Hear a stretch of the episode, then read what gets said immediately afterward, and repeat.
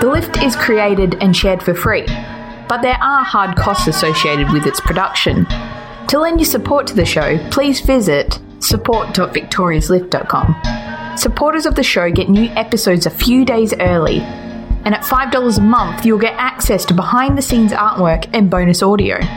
Support the show you love at support.victoriaslift.com.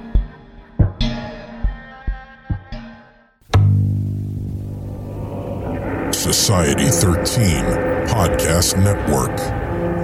Redefining podcasts. Society 13.com. I like to listen.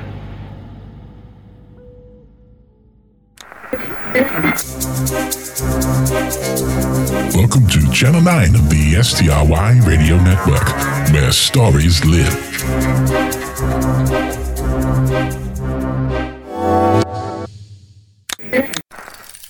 Welcome to season two of The Lift. We're glad you've decided to join us for some all new rides on the lift. We have some great stories for you this season, with more of what you've come to love and some deeper exploration into Victoria's mysterious building. Now, before we get started today, a big hello to our fellow no sleepers, those coming over from the Wicked Library, and of course, all our longtime listeners. Thanks so much to all of you for listening and sharing the show, and for all the wonderful reviews on iTunes. Hearing from all of you means more than you know. As always, a big thank you to Rode Microphones, our season two equipment sponsor. And thanks most of all to all of our Patreon supporters. A lot of time and money goes into making the show special, and your support on Patreon allows us to keep the episodes coming. So big thanks to Alyssa G, Christopher Nelson, Diane Student, Donna Seeley, Emily Sherman, Jennifer Clickenbeard, John Grills, Josh Woods, Julie Collins, Kyle Walker, Lizzie Russell, Mike Kenny, and Paul Sading. Today's show features R. Amber Collins in two roles the narrator of the story, and, of course, the delightfully impish Victoria. This is the first tale of a story arc that ties together in some very interesting ways if you listen carefully. This episode features music by Tom Rory Parsons, whose work you may have heard in two other great podcasts Jim Robbie and the Wanderers and Small Town Horror. For more info on the production of today's episode and a look at Jeanette Andromeda's companion artwork for today's story, visit us at victoriaslift.com. Now, because I know you're anxious to hear the story, we'll let KB Goddard say hello and then take a ride to Victoria's Lost Library. Let's go for a ride.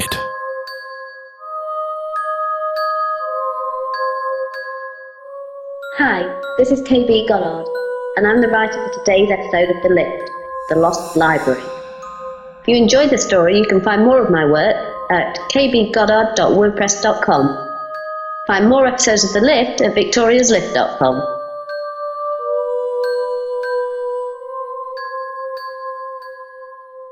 It's true that some things change as we get older. But if you're a woman over 40 and you're dealing with insomnia, brain fog, moodiness, and weight gain, you don't have to accept it as just another part of aging. And with MIDI Health, you can get help and stop pushing through it alone. The experts at MIDI understand that all these symptoms can be connected to the hormonal changes that happen around menopause, and MIDI can help you feel more like yourself again. Many healthcare providers aren't trained to treat or even recognize menopause symptoms.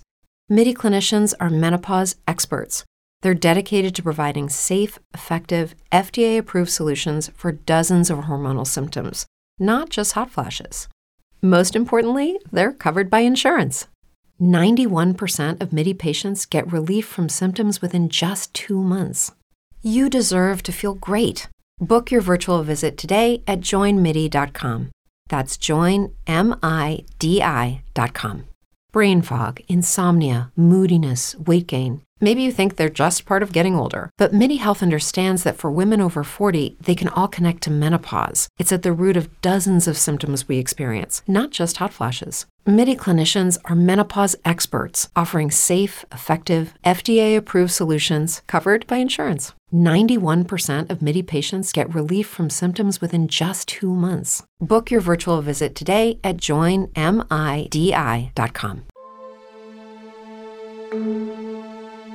I have been lucky in my life. I have gained, if I may say so without sounding conceited, considerable success as a writer, and I have married a good man. A man who supports me in my career. But it was so nearly a very different story. My career means I'm often invited to dinners and cocktail parties and the like. It was recently at one such party when someone asked me when it was I decided to become a writer. I made some non committal answer about always having the desire and eventually falling into it.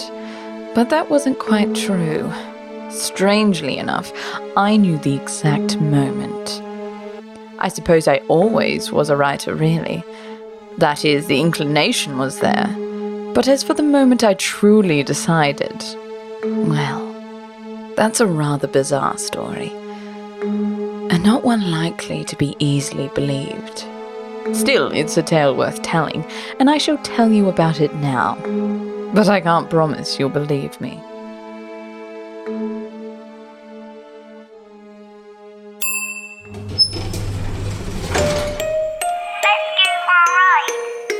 My name Victoria. I have lost so much. My name is Victoria. I am bound to this place, charged with guiding those who must choose. Don't be afraid. I can never again be the little girl I was. Will you accept your fate or change it? I have my music box and a library lost. But I sometimes feel very alone. Won't you join me? It's time for your ride on the lift. Don't be afraid.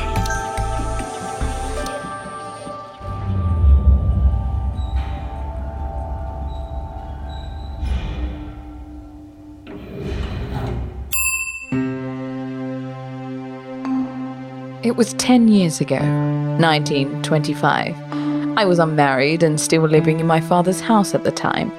My father wanted me to marry well, and by well, I mean rich. He was never very keen on the idea of me being a writer, or working at all, in fact. The war had changed things for many people, but not for Daddy. A woman of my class could have no ambition beyond marriage. At that time, there was a young man on the scene, Roddy. Thoroughly respectable. Old money. He was a decent man, really, and I was quite fond of him in a way, though in truth, he was a bit of a stuffed shirt. He played court to me for several months, then one day he proposed.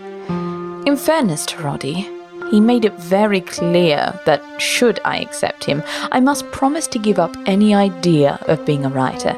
He did not consider it suitable that any wife of his should be seen to be working, and furthermore, he considered writing a dubious profession, and more particularly so for a woman. I must take care of the home, see to the raising of the children, and provide a suitable, respectable domestic environment to a man of his status. Well, that made things frightfully difficult, of course, because I wasn't at all sure I wanted to marry, or even less sure that I wanted to marry Roddy and give up any dreams outside of domesticity. But what could one do? I asked for a week to think about it, which he granted. The offer didn't thrill me, but still, I didn't feel like I could turn it down outright. After all, he was offering stability, security, position. It was the way we were all raised to think, wasn't it? Well, the week passed and I had thought of little else. Then one day the maid announced that Roddy had arrived and was waiting in the drawing room. I knew he'd come for his answer. It might surprise you to know that I decided to accept him. oh, yes, I might never have been a writer. For a woman to go out and forge a path alone is not easy, not when so many doors are barred against you. But here I had an offer of security and stability, and a chance to please my father. I could not justify throwing away such a chance in order to chase mere dreams that may never lead to anything. I went down determined to accept him, but as I lay my hand on the door handle, I felt a moment's irresolution. Had I made the right choice? Would I come to regret choosing the safe path? I steeled myself and pushed the door open, ready to face Roddy. To my amazement, I found I was standing not in the drawing room, but in a dimly lit foyer of an unfamiliar building. I stood blinking in wonder, my eyes adjusting to the light and the strange stillness of the place. It occurred to me that perhaps I had fainted and was dreaming. I looked behind me and saw the drawing room door was gone, and it had been replaced by heavy looking glass double doors looking out onto a street. I tried the doors, but they wouldn't budge. I turned back. To the left was a reception desk, and further on, a lift. It looked as though the building was, at some time, a sort of hotel or a block of flats, maybe. It seemed deserted now, though faint, indistinct sounds came through the half light, suggesting the presence of other life somewhere. Yet, a layer of dust coated everything, and the place had a slightly stale air that spoke of abandonment and neglect. Why would a fine building be left in such a state? I pinched myself, but I didn't wake up. That won't do you any good, I'm afraid. I heard a voice say. It was the voice of a child, a little girl. I don't know how I hadn't seen her before, but there behind the front desk was a little girl of about eight or nine years of age, with a mass of blonde curls held back from her face with ribbons. She smiled at me. I smiled back. Why won't it do any good? I asked. Because you're not asleep, of course. Oh, I see. I've been expecting you, Mabel. The girl looked at me knowingly. Or would you prefer Mrs. Roderick Stapleton? I was shocked. How did she know my name? How did she know Roddy's name or that I was planning to marry him? But, but, but how? I spluttered. Oh, I know all about you. You do? Oh, yes. And who might you be? Oh, but how rude of me. I have not introduced myself. Wait there a moment. Won't you please? She said. The girl sank down behind the counter, where she'd evidently been standing on a box or some such thing, in order to see over. A moment later, she was standing in front of me, smiling broadly. She was wearing a purple dress of mid calf length and lace up boots more suited to a child 25 or 30 years ago. It occurred to me that perhaps they had been hand me downs by thrifty parents. Yet they were well made for all that, and must have cost a pretty penny when new. I am Victoria. She said, bobbing in a polite, if slightly old fashioned manner. Well, I'm very pleased to meet you, Victoria, I said, still watching the girl curiously. It was odd, but I felt quite at ease with the girl. In her hands, the girl, Victoria, clutched a small musical box. In the dim light of the foyer, I could see a faint green glow coming from the box. Oh, what a charming music box, I said. May I see? The girl seemed delighted with my interest and stepped towards me. Would you like to hear it play? She asked me. It's rather clever and always knows which tune to play. I said I would like to hear, and she began to turn the handle. A wedding march tinkled merrily from the box. The sound filled the empty space of the foyer with a strength and tone that belied the size of the box that made it. But something about the happy tune made me feel pretty rotten. Funny, really. But that was nothing to how I felt when the tune suddenly changed into something far more sinister, and the box began to play what sounded like a funeral dirge. Oh, how frightful! I cried. Hello. I wonder what it means. She said, looking at me as though she expected me to know the answer. Never mind. She said cheerfully. Would you like to go for a ride in my lift? Your lift? Yes, it's rather splendid, and I'm in charge of it. It's my job. She smiled proudly at me. There was something rather endearing about the child. You operate the lift then? Yes. Do your parents work here too? She suddenly looked very downcast. No, they're not here. It's just me. Just then there was a metallic clanking sound as the lift arrived. Victoria brightened up. Step This way, please. I followed unquestioningly as she led me into the lift. I did wonder who had called the lift, however. The gilded interior spoke of opulence and wealth. Despite the empty, deserted air of the foyer, this must have been a desirable place to live at one time, if not now. I wondered at how the empty place appeared. Where had all the people gone? Surely you're not here all alone? I asked the girl. Isn't there anyone else here? Staff? Residents? She looked uncertain. Sometimes I have visitors. Those who need to find their way here do. People like you, with choices to make. The lift began to move and the floors glided by, accompanied by the occasional clanking sounds from the lift. Where are we going? Wherever the building feels you need to be. The building? Oh, yes, this is a very special place. Not everyone can see it, only those who need to. I don't understand. No, most people don't at first, but you will soon enough. Well, some of it. She giggled. Finally, the lift came to a standstill. Floor 9. This is our stop. Victoria proclaimed. I followed her out, half expecting to find myself in a deserted corridor. After all, I had not seen another soul since I entered the strange building. To my surprise, I found that the lift opened directly into a great wood panelled library of colossal proportions. The huge crystal chandelier hung from the ceiling, casting a soft yellow light over the whole room. The occasional rainbow danced on the floors.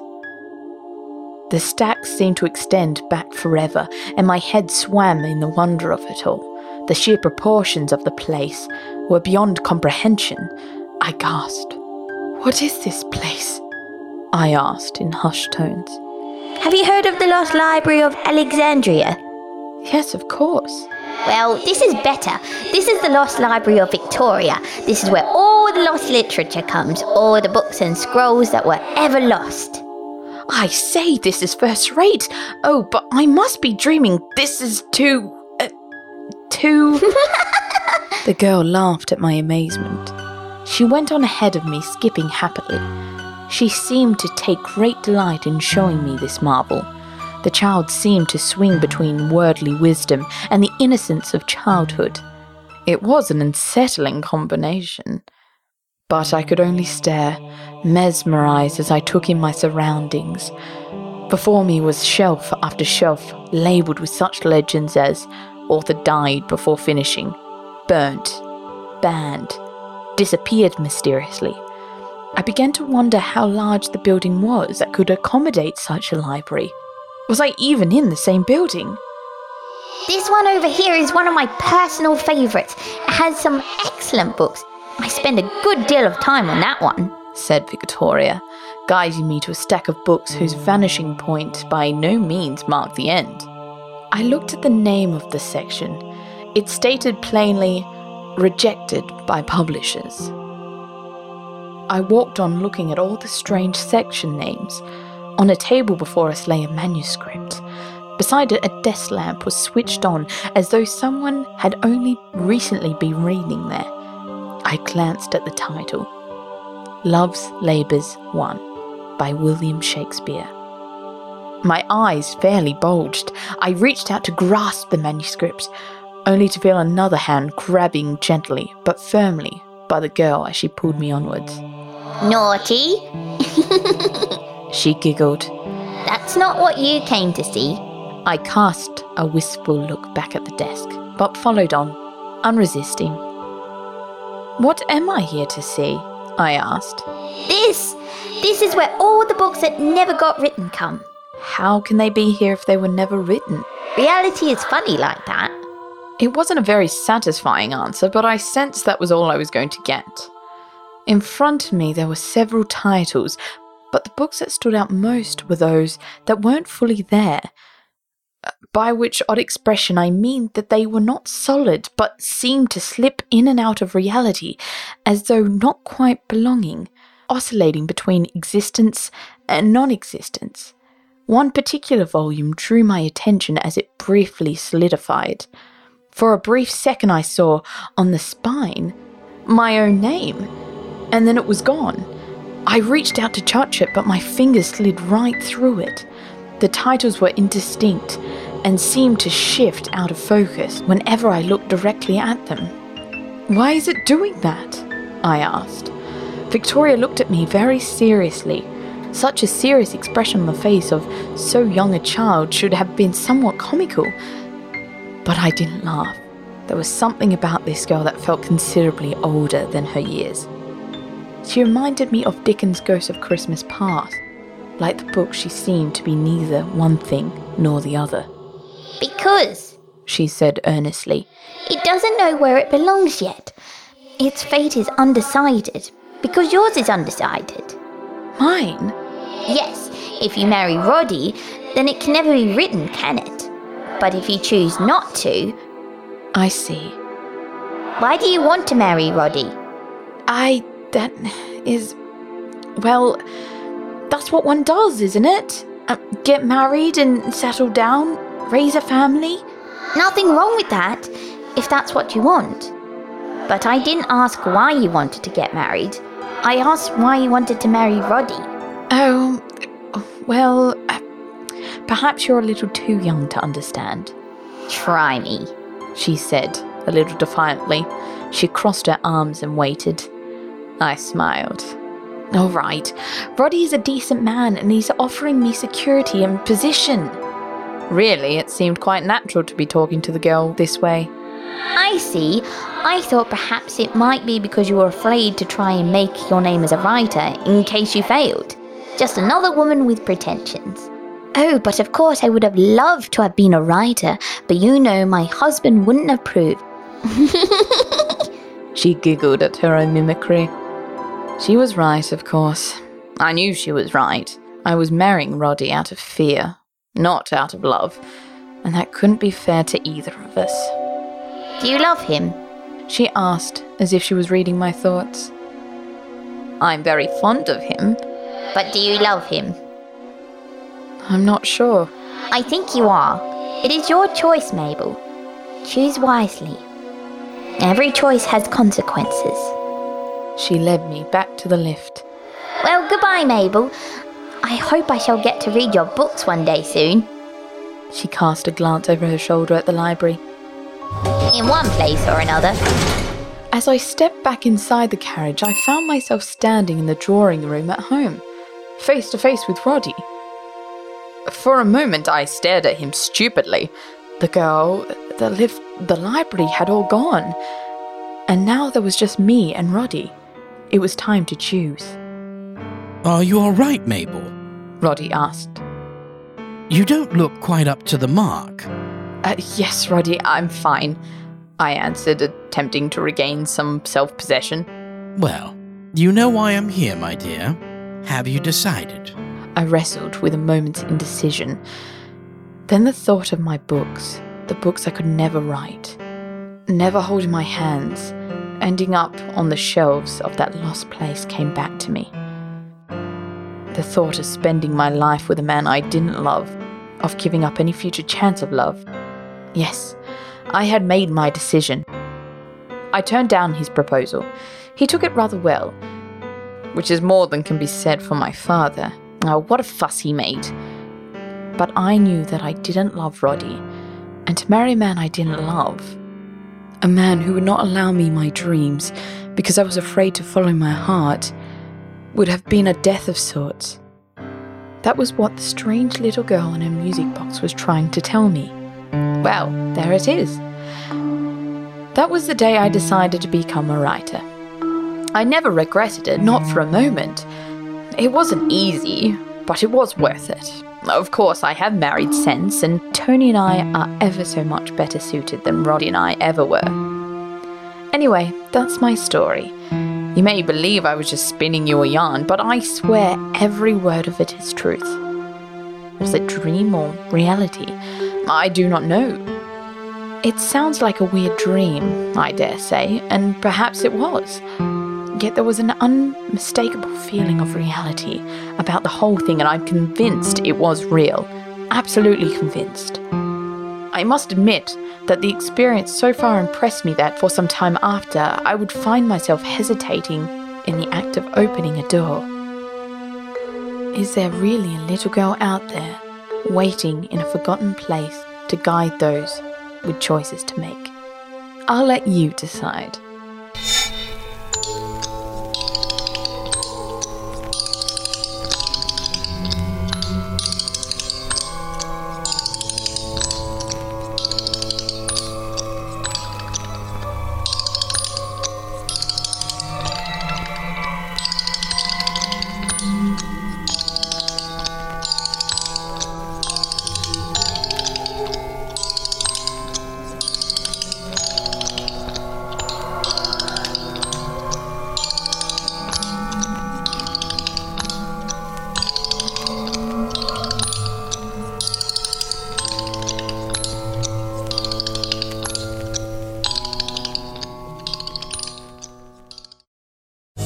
Lucky Land slots, you can get lucky just about anywhere. Dearly beloved, we are gathered here today to. Has anyone seen the bride and groom?